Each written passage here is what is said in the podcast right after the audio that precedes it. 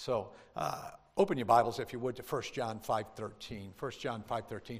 I'm going to tell you a little bit about my life, how I got C D, how I uh, how I got P T S D, how I'm standing in front of you. Stand when you get to First John five thirteen, if you would. I'll know you're there. If you can't stand, that's all right. So we're in First John five thirteen. What a great verse. This verse has so much meaning and, and so much in my life. The Bible says, "These things have I written unto you that believe on the name of the Son of God, that ye may know ye have eternal life, and ye may believe on the name of the Son of God." Dear God, we love you. Oh God, help us to know. We beg you, Lord, if there's one amongst us today who's not saved, or uh, they're just coming in under the radar, oh God, save them. Lord, please allow them to become our brothers and sisters in Christ. And Lord, we'd be quick to give you the honor and glory. You alone can save. You alone can help us today. We do come to you, Lord, and we pray if someone needs to hear something from your word, give us that today. Please, God, we need that. Do a work in our hearts and our minds. We love you, Lord. We're so thankful that we can testify of your greatness and the things you've done in our life. Oh, God, I stand in front of these people just a worm. Just somebody that you decided to save and care for and love. And I thank you for that. And I pray, Lord, that through through my wickedness, through those things I've lived in life, that if there's anything on my vocabulary, if there's anything in my language, if there's anything that does not bring you honor and glory, I beg, Lord, that you would strike that from me. God, would you open our hearts to your message, please? In Christ's name, amen. Please be seated. Thank you. Thank you. So I was born and raised. So you're getting the... Uh, You're getting the whole testimony today. I was praying. I was telling Pastor, I just don't, you never know what to preach for the first message. I think it's been three years uh, since I've given my testimony anywhere, and God just really put this on my heart. So if you listen to me speak, you'll know I'm from New England. Any any other Yankees in here? Anybody know up, know up there? There's a few of us around. They don't let a lot of us in at any given time, you know. There's only so many that can come into an area.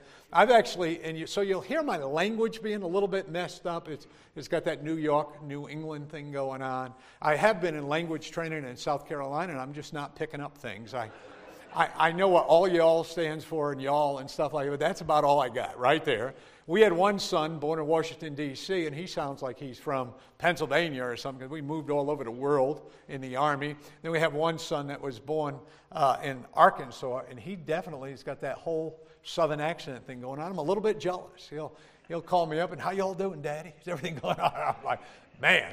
And uh, but God is good. So I was born and raised in New England. Our family was a messed up family.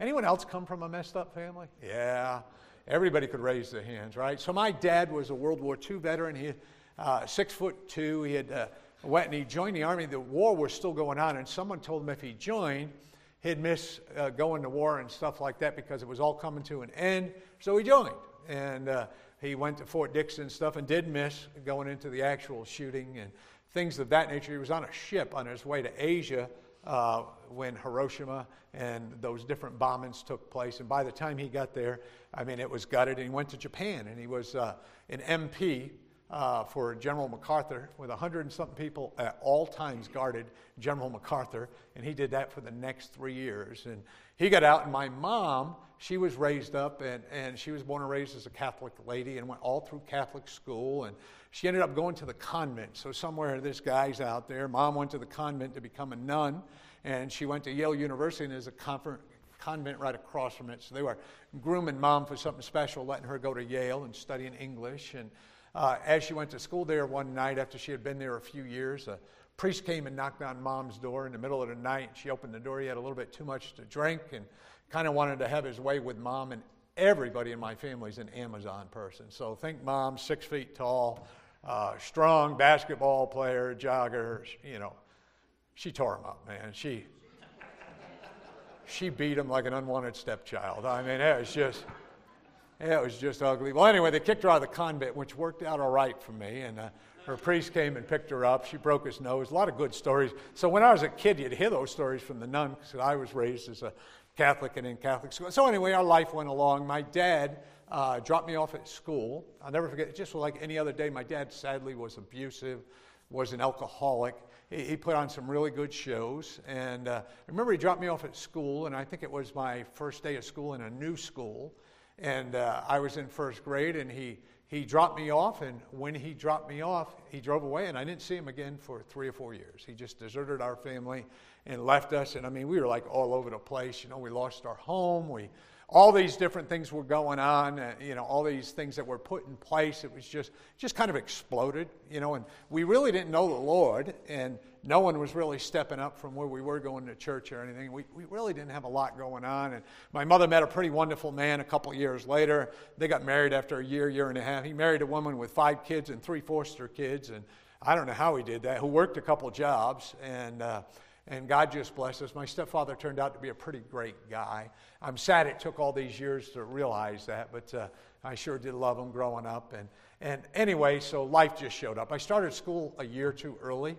Uh, because I was in kindergarten in one school system, and I moved to the other school system, and, and I'm old enough where kindergarten wasn't in the other school system. So they just let me go to first grade, and they said, well, hold them back, and they forgot to hold me back. So I just kind of, so I was kind of young, and a lot of things went on over time. And that kind of turned out cool when you're the youngest person. The only thing I had going for me was always the giant in the class, you know. So they, it didn't really look like I was that much younger than everybody else, because I just, I mean, I think I was six three by the time I hit ninth grade. So, and uh, and I didn't grow much after that, maybe an inch or an inch and a half. But I, I remember going through school. I played football. I don't know if any of you guys ever played football. I loved that. I loved some of the sports. I loved some of the things we do.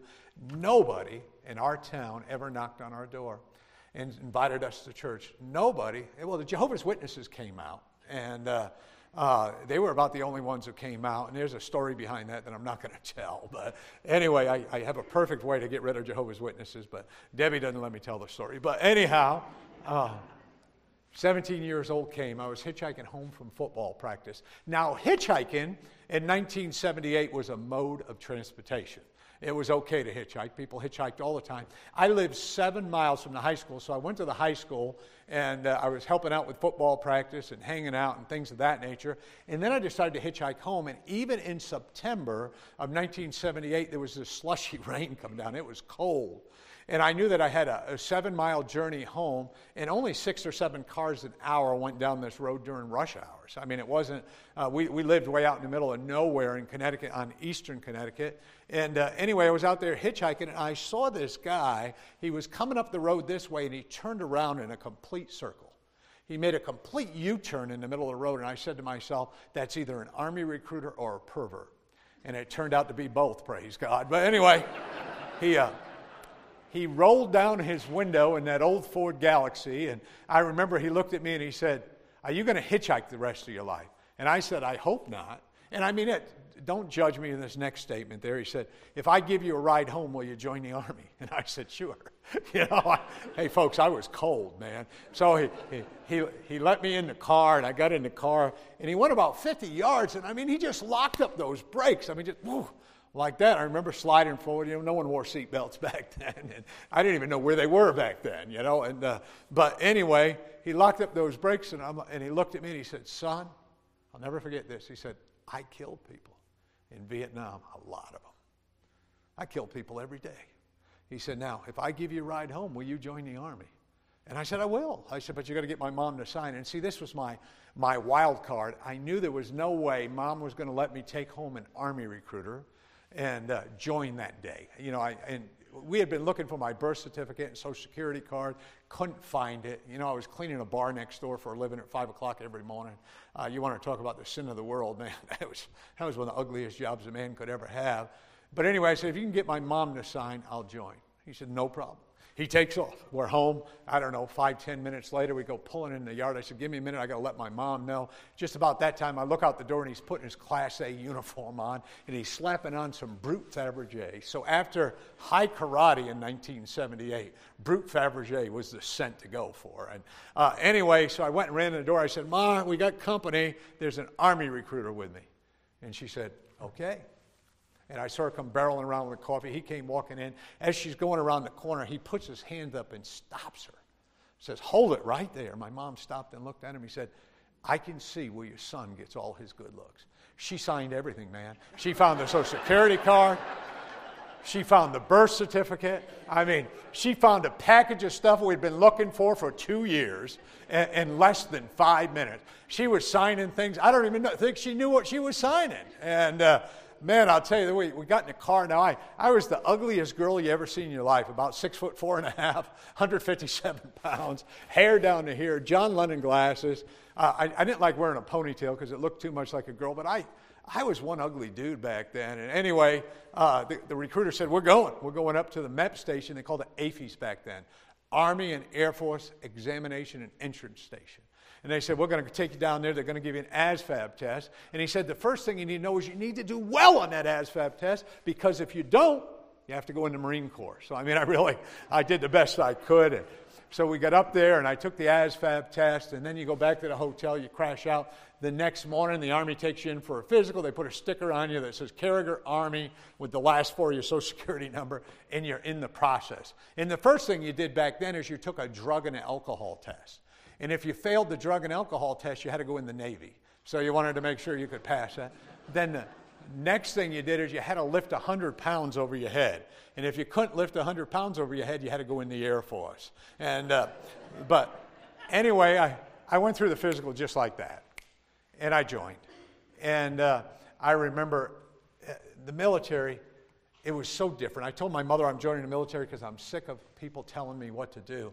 Man, was I in for a surprise. And uh, I showed up at Fort Leonard Wood about one o'clock in the morning, and I learned what being told what to do was all about. And uh, but basic training went on. Uh, there was a guy in my company. His name is was Todd, was Anderson. I'm sorry, his last name was Anderson. And Anderson and I got to be best buddies. We went through basic training together. We went through combat engineer training together. We went through heavy equipment operating training together. And, and then we had guard duty one night. Now, guard duty in the military is real. Guard duty in the military, you get three bullets in your M sixteen, you lock and load, you get passwords, you, you cover a certain area. I remember it was freezing cold this one night, and we had to blow up boots on and gloves out there at Fort Leonard Wood. It was below zero, and we were so cold.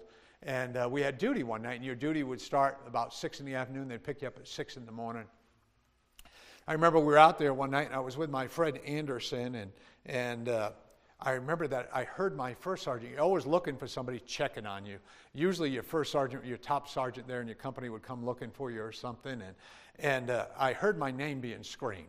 And you know your first sergeant's voice. It's like knowing your mother's voice or your father's voice. You know their voice. You don't mistake it. And he was yelling, Kerriger, get over here. And I went running down the road. And uh, I said, First Sergeant, what's going on? My friend Anderson had taken his fingernails and he had scraped his face and he had skin hanging from his face. And he had this M sixteen in his hand, locked and loaded, spinning it around, telling people, I just want to feel something. I just want to feel something. I just want to feel something. And I remember looking at his face, and you could see the little skin tags hanging down and stuff. You could see the scratches in his face. And uh, I ran up there. So the first sergeant looked at me, and he says, Kerriger, what kind of drugs is Anderson on? I said, First Sergeant, Anderson doesn't do drugs. We don't do drugs. Um, I, I don't know what he's doing. And he said, that's when you find out the pecking order in the United States Army. There was a lieutenant laying on the ground hiding so he wouldn't get shot. There was a first sergeant behind a tree. And he looked at me with all seriousness and said, Kerriger, go get that weapon from Anderson. And I was like, and give me yours just in case. And I remember I handed my weapon to the first sergeant, and I bolted over there. As soon as Anderson swung in one direction, I hopped on top of him. And the first sergeant was able to get his weapon and tell the lieutenant it's okay to stand up. And, and uh, I got him down there, and I was holding him down. And when I did, and they were calling, they had a two-way radio with them in their Jeep. And uh, they were calling the M Ps and an ambulance. But I'll never forget looking at Anderson, and somebody must have slipped some L S D, or somebody must have done something to this guy, slipped him some kind of drugs, because he was hallucinating. And uh, I can remember them, the M Ps coming to pick him up and not waiting for the ambulance, them throwing him in the back of an M P car and taking him over to the hospital. And I can remember that as clear, and wondering, God, what is all this about? Here's my best buddy. He's never done anything wrong. Uh, from Kansas City, Missouri. All he did was join the Army and come out, or he ripped his face off. But you see, that's a picture of a life without Christ, isn't it? Just an emptiness inside of every one of us that only God can fill. only our Lord and Savior can fill. And, and Anderson never had his full. And, and uh, I remember I never saw the guy again, not once. They cleaned out his locker. I don't know what happened to him. I guarantee you he didn't take those things on his own. And, and, and time went by. And, and, and folks, I was one of those guys. We went from religion to religion. I was looking. I was searching. I had been born and raised in ritual. I had been born and raised in tradition. I had been born and raised in doing some of the stupidest things you've ever done in your life that I can't even find to this day in the Bible. But that's how I was born and raised. And I had been born and raised through all that stuff. And uh, so I would go to these different things. And along the way, I got married. I was on recruiting duty, and I met Debbie. And, and uh, uh, Debbie and I got married real quickly. I'll tell you the marriage story later in the week, how all that came together. And, and uh, if Debbie will let me or whatever. But um, our lives were going good. Honestly, we didn't know the Lord. You know, we didn't drink. Uh, we didn't party. We, uh, if you saw us, we looked like Christians. We acted like Christians, but we didn't know Jesus Christ as our Lord and Savior. We just didn't happen. Now, on de- December twenty-fourth, nineteen eighty-six, I woke up. I was on recruiting duty in Danielson, Connecticut. I woke up in her house, and I said to Debbie, this is what I said to her. I looked over, and I said, honey, I said, I feel like I don't know God. I feel like there's something missing in my life. I feel like I pray, and I'm not praying to anybody. I feel like this is all just this ritualistic thing. I said, I don't know what I'm doing. I don't know if I'm supposed to get feedback. I'm not understanding what I'm reading. I don't know why we do all these different things. I, I what, what should I do? And Debbie's advice to me immediately is you need to speak with the man of God. And I mean, that morning, I literally got dressed, got ready, and we had a church down the road from us, a church I had grown up in. And I went over and I knocked on the door of the rectory, which was like the priest house in an office hooked to the church. And, and I banged on the door, and a, a well-dressed lady come to the door, I would guess his secretary, whatever the case may be. And she said, may I help you? And I said, yeah. I said, it's very important uh, that I speak with the priest. I said, I feel like I don't know God. I feel like there's something missing in my life. I, I feel like this is all weird to me. I just don't know what to feel like, but I'm really scared. And she said, do you know what today is? I said, yes, ma'am. I'm the local recruiter. I'm all grown up, man. I said, I know what today is. is my wife and I are, uh, you know, going out Christmas shopping and things like that today. And, and uh, so anyway, they made an appointment for me a week or two later. I don't remember. Uh, I know I went over and lit a candle or something like that. They gave me some advice that I should light some candles or something. I did that. And folks, I was as lost, and we moved, and God was good to us during our military career. I, I kept on getting promotions. God was opening doors for us, but I kept on feeling like we were lost. So we end up, fast forward ahead a few years, we end up in Arkansas. Now, everybody should live in Arkansas for about five minutes and get out of there. I'm just being honest with you. But anyway, there's great people in Arkansas. We just didn't meet a lot of them, praise God. But anyhow, uh, Debbie and I went out for a ride. We had a hot red three hundred Z X Turbo back in the day and T-tops. I had the T-tops off, stored in the back, three hundred twenty-five horsepower. No one had that kind of horsepower back then. I'd burn out from every stop sign. I mean, we're just having a life, you know. We get lost out there, and there was no G P S's. There was no maps. You know, you had an atlas, but you didn't know what road I was on. So I went to this gas station, and I said, and, and there's a guy talking in there about his dog dying. And this went on for a long time. He said, man, I love Bo. I can't believe he stuck his head out right at the same time I was going by a traffic sign. And I'm standing there listening to this, and it was just, it was killing him. You know, he's like, and I don't know if I'm ever going to recover from losing Bo. Just about decapitated him. And I don't know what to do. I'm standing there just wanting directions back to Little Rock. And uh, finally, it was my turn. I got up there. I said, excuse me, sir. I said, can you tell me how to get back to Little Rock? He said, shut up, Yankee, and get out of here. Take your pretty little car and your pretty little wife and get out of here. You know what I did? I got in my car and left, praise God. But uh, I think we drove to Memphis by way of Little Rock or something. I'm not. But we went to a couple churches. I went to this one church. So Debbie's best friend and my best friend, husband and wife, had a bunch of kids. And my dad actually came up to visit us with his wife and just a ton of people there in Arkansas. We were living in Jacksonville, just north of uh, Little Rock at that time. And, and Debbie's friend Barbie talked my father and I into going to church with her that day. And so we went with Barbie, my father and I. Nobody else. I guess Debbie stayed home with the kids and, and with my father's fiance and with uh, Mister Punzalon, and they were getting the food ready. So we go to a church. Now, we go to a church. you had to know something was going on here at the church. There were seven sets of drums up in the front of that church, praise God. And they, the opening hymn was Stairway to Heaven by Led Zeppelin. I mean, people are dancing around and moving. I, you've never seen anything. It was like being at a concert. I'm like, this is a free concert. You know, man, I could come here all the time. But then this weird thing happened. If you heard me in Sunday school, there's always people dropping in front of me and stuff. This guy in front of me slams off the floor. So, and I mean, they're playing the third time through Stairway to Heaven, and I'm screaming, this guy's down, you know, medic! So I jump over the pew, and this guy's like, and I mean, is he breathing? You know, I'm checking his pulse is all over the place, and so I mean, I'm slapping him in the head, I'm clearing his airway, I'm pounding on his chest, bouncing him off the floor. Come to find out, the guy was slain in the spirit or something. It was terrible. He woke up crying. He's like, oh, why are you hurting me?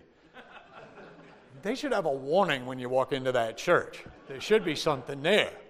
Now that morning, I, my father, so my father, I was so proud of him, he had quit smoking. And he came in, in, in to see us, and, and so he hadn't smoked in months. And I said, Dad, I'm so proud of you. We're trying to have a relationship with him. I couldn't find him after we had the broken rib fiasco on the guy who fell on the floor. I couldn't find my dad anywhere. Right? Anyway, they kicked out Barbie and me. We had to go find my dad. I found him on the steps of the church smoking a cigarette. He, he had walked over to seven eleven, man, and he was lit up, man. Had his new Bic lighter and a pack of cigarettes, and he's like, son, I don't know God, but that wasn't God in there. He said, that man falling down, he said, they should warn you about that. I said, I know. And uh, so anyway, still didn't find God. Went to another church. Anyway, make a long story short, years go by. It's nineteen ninety-three, and I get orders to go to the United States Army Sergeants Major Academy. I get there with four hundred sixty-six other people. It's just overwhelming. Everybody who goes there is going to get promoted to sergeant major if you make it. There are people, some are failing out. Lots of things are going on. We're training for the Olympics, it seemed like, every morning, doing P T like you could not believe, doing class, staying up all night, doing papers. It was just continuous. It was always on you. And there was one guy. We had a base group of seventeen. They had these base groups they broke into. We had seventeen in our small group.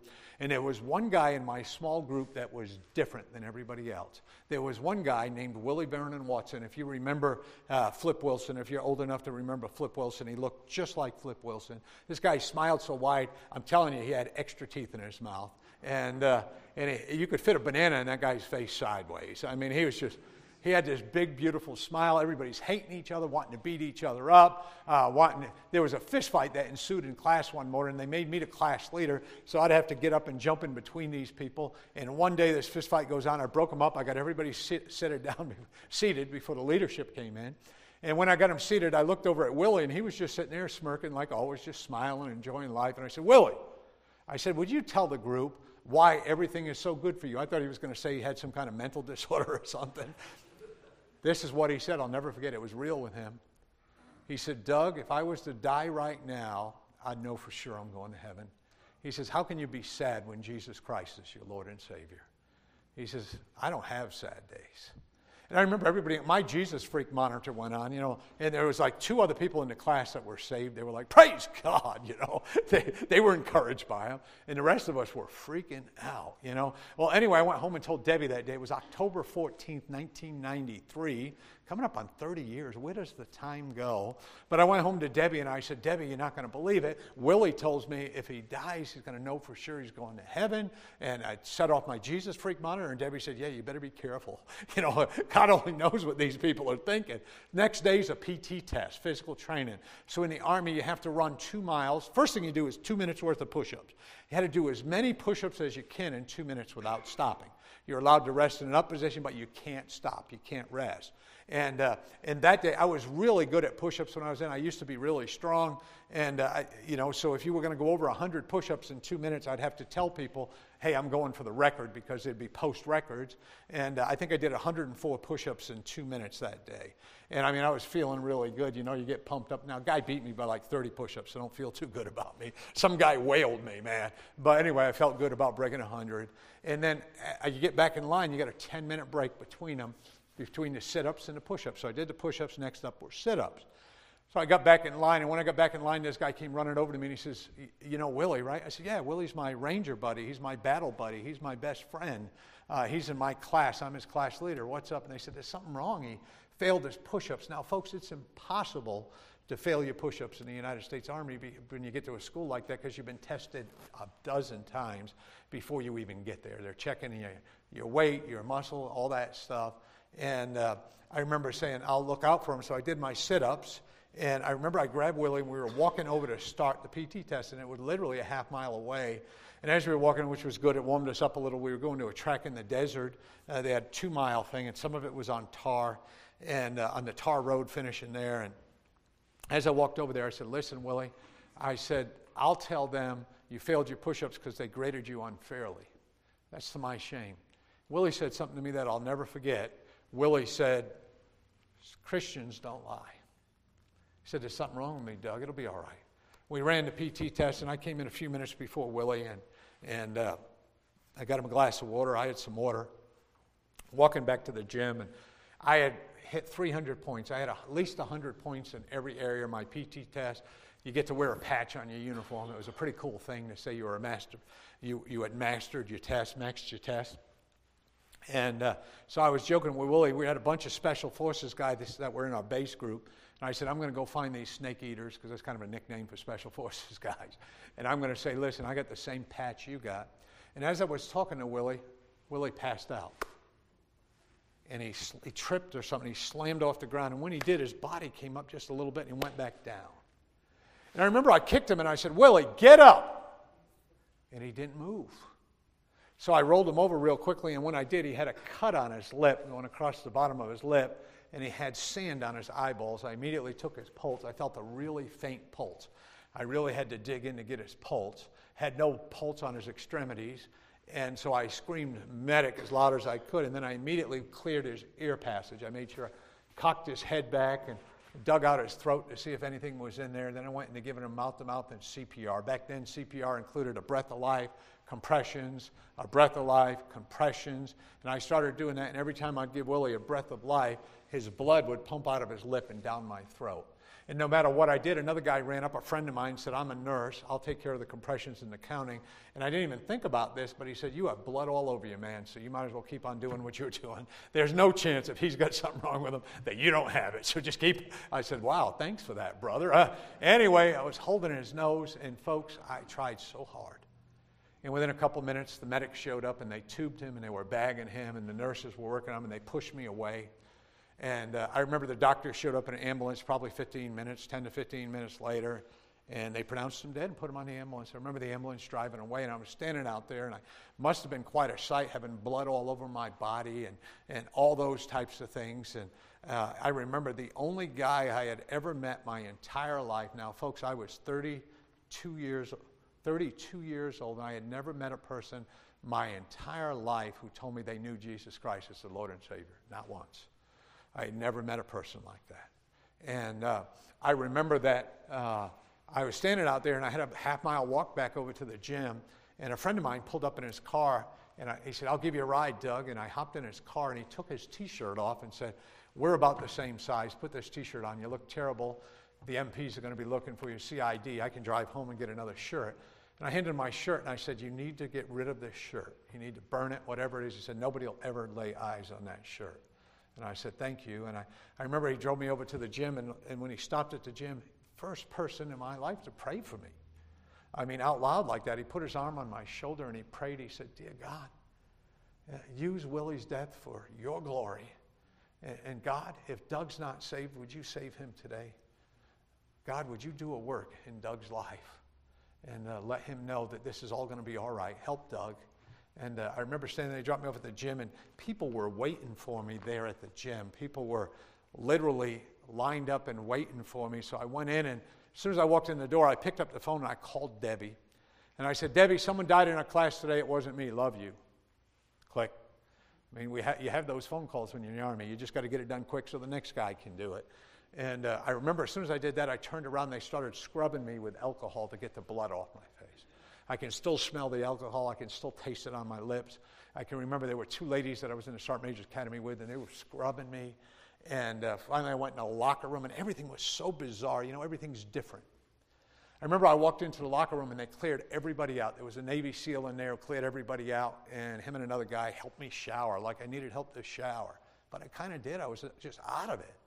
And I got my uniform on, and, and I walked over, and sure enough, the C I D was waiting for me, and the M Ps. And make a long story short, we went and identified the body, the commander and I. We came back, and there was a memorial service that quick. The Army does things that quick. And this chaplain got up there and spoke about how sand wears out gravestones.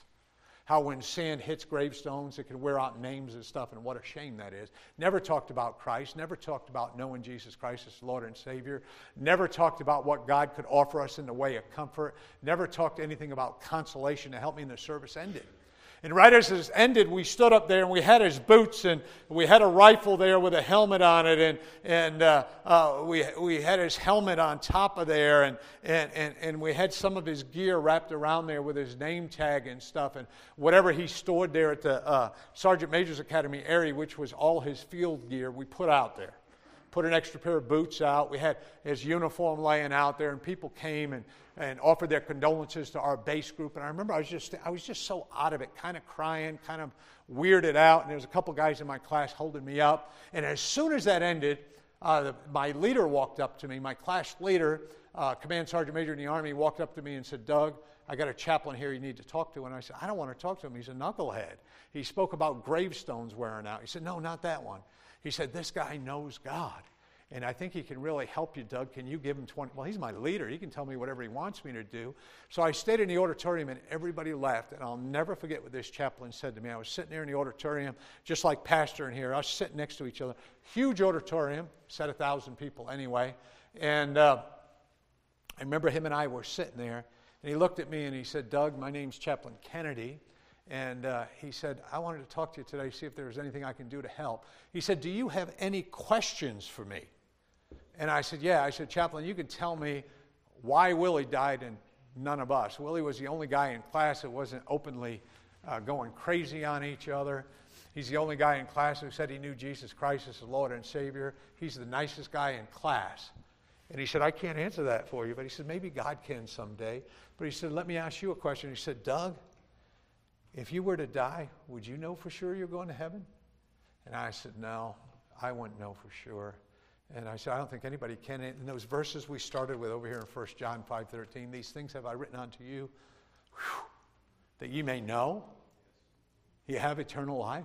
I got to know. No one had ever shared that with me before. And I remember I was listening. I was hopping on every word. He gave me a Bible. And he was writing things down, and he was rabbit-earing places in the Bible and circling things. And I can remember he said, "The first thing you need to know, Doug, to accept Jesus Christ as your Savior, the most important thing you need to know is you're a sinner." The Bible says we're sinners. It says we all fall short of the glory of God. The Bible says there are none righteous, no, not one. Can I tell you something, friends? Even if we're saved, we're still sinners, and we have to deal with that sin. Thank God once we accept Jesus Christ, we don't deal with it in such a way where we're thrown into the lake of fire for all eternity, but we're sinners. So the first thing you need to know is you're a sinner. "Doug, boy, you told me that," and I agreed. I said, "I am." And he said, "Doug, there's a price on sin." He says, "You know why Willie died today?" I said, "No, sir, I don't." He said, "Willie died because there's a price on sin. The Bible says for the wages of sin is death." He said, "Willie died because sin is in this world." He said, "Doug, we're always going to see people dying. As long as there's sin in the world, people will be dying. As long as people are dying, there's sin in the world."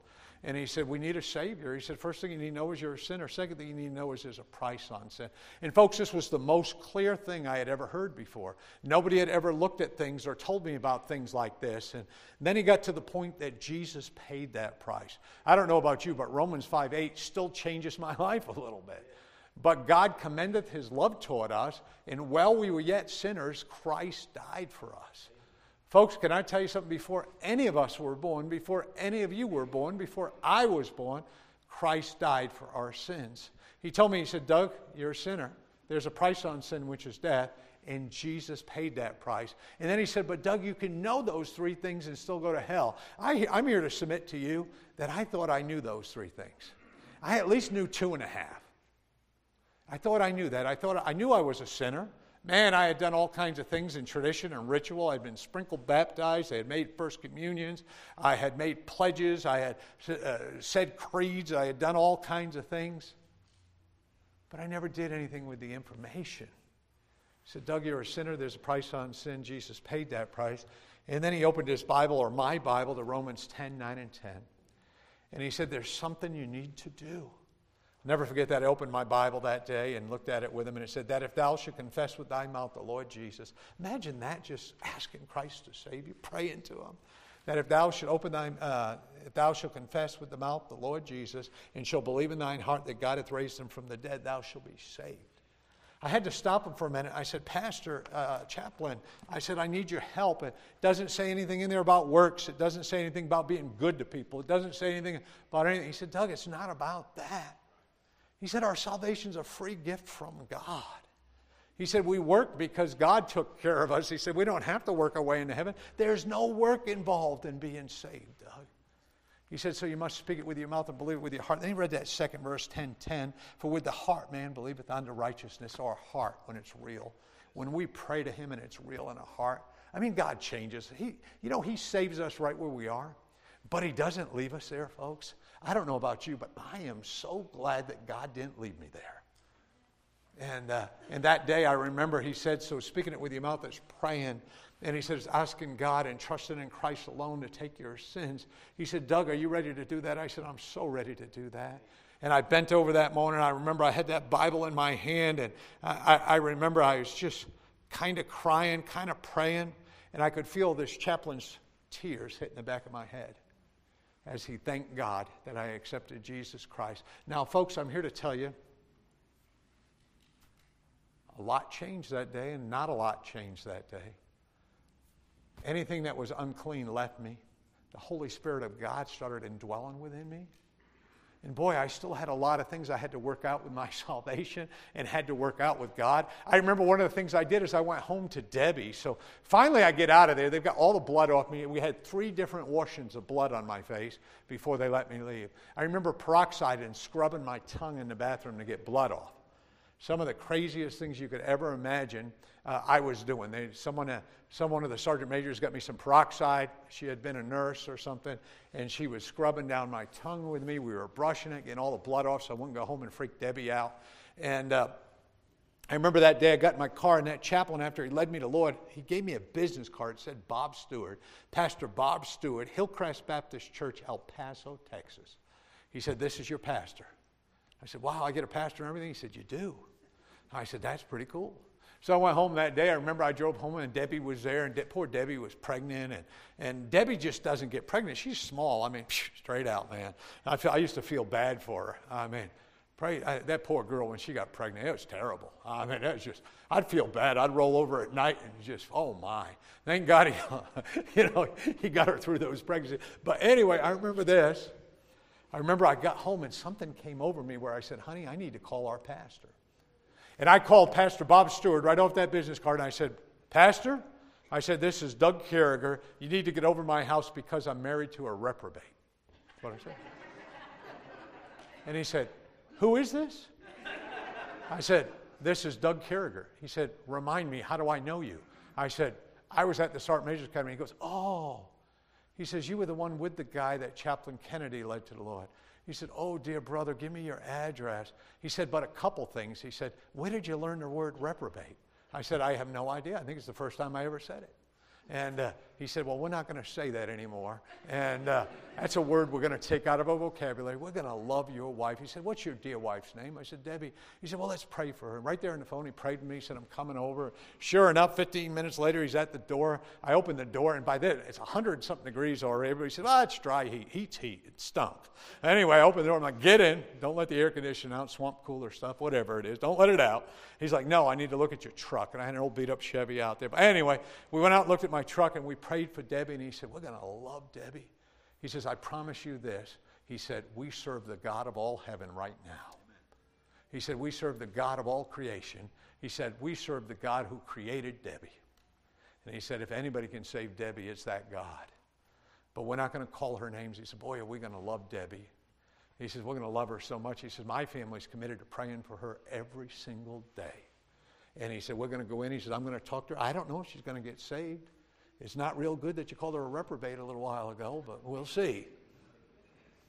I remember we went in the house, and he was so kind. He gave Debbie his testimony and told Debbie how he had planted a church. Started having a friendship, because Debbie was kind of guarded at this point. Your husband comes home and says, "I'm saved, you're not." It was freaking her out. And uh, anyway, over the next hour or so, he had a great conversation. He shared the gospel with Debbie, and she wasn't ready. And he left, and he told Debbie, "Here's my card. Here's my wife's card. Our phones are on twenty-four hours a day. I'm your pastor. You can call. Try it at three in the morning tonight. I'll answer it." That's what he said. He said, "You can come to church anytime. No one's going to pick on you. No one's going to point you out. No one's going to grab you." I'll never forget that. He was so kind to us. Debbie started coming to church with us. Then we moved. We got up to Little Rock. We had another pastor, and this pastor's like, "My wife's dying of cancer, but I'll come at any time. You call me in the middle of the night." And then we got that call. In July of nineteen ninety-four, Debbie's father had passed away. And I remember I said, "Debbie, you want me to call the priest?" She said, "No, call our pastor." And that night, in the middle of the night, as morning, as the sun came up, this guy left his wife's hospital bed where she died three days later. Drove over to her house. We said, "Stay, you can send over the assistant." He's like, "No, my wife knows where she's going, and she wants me so bad to be over there with Debbie." Debbie prayed to receive Christ. Folks, can I tell you something? Our lives have never been the same. Uh, I'm not sure why God chose to let us hear a clear presentation of the gospel like you're hearing today back then. I don't know why God loved us that much, but he does. But you know, one thing that worries me over in the book of Genesis, it, it does tell us that sooner or later he shuts that off. We're not always going to be hearing the gospel. We're not always going to be having another chance to get saved. So if you're here this morning, If you're here this morning, we're going to go into all kinds of stuff this week, have fun sermons, relevant sermons about P T S D. Number one thing you'll ever do in your life is accept Jesus Christ as your Lord and Savior. Can I tell you something this morning, folks? If I was to die right now, I'd be in the presence of my Lord.